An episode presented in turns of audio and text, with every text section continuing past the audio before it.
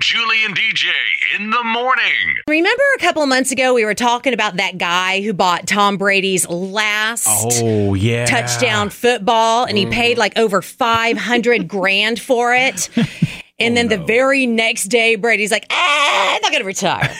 and he spent 500 grand. We talked about this because I'm like, Tom Brady owes this guy that money because immediately the value of that football plummeted. Right now, that football's worth about 50 grand. It's not even worth that much.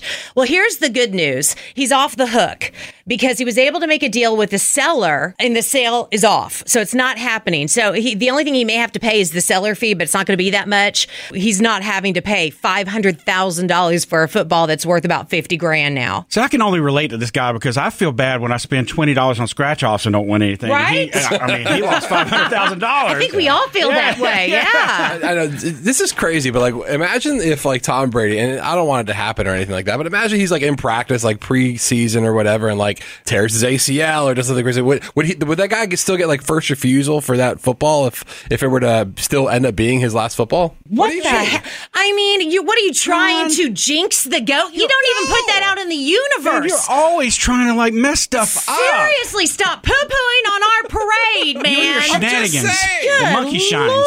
Lord. Hey, 97 Country. Hey, I'm, I know y'all ain't asking everybody to call in about this, but I got to side with John on this here. Hey, Grady is a goat for sure, but he's not invincible, so he's got a valid point there. Yeah, Oh, No. hooligans. That's all I gotta Yeah. say. Yeah, he No. really is because come on, he is in his 40s, and that's when starts going south. Wait, did you just say uh, we, we can't?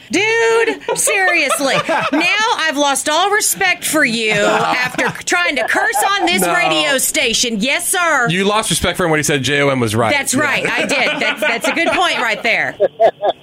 You have a good I'm day. sorry. Thanks for calling. All right, you too. All right, bye All right, bye. Good morning, 97 Country. Hey, now we've uh, finally got a handle on John's retirement strategy. He's going to go grab that football for, you know, 50 or whatever, and then he's going to make darn sure it's the last one. And then it's going to go back to a half a million. And what, what clued me in is when he bought that crowbar from me. Yeah, yeah, sure.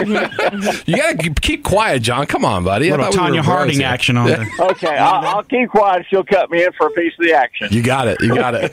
What's so cute is you think he's got $50,000 when he doesn't even have 50, okay? 97 Country.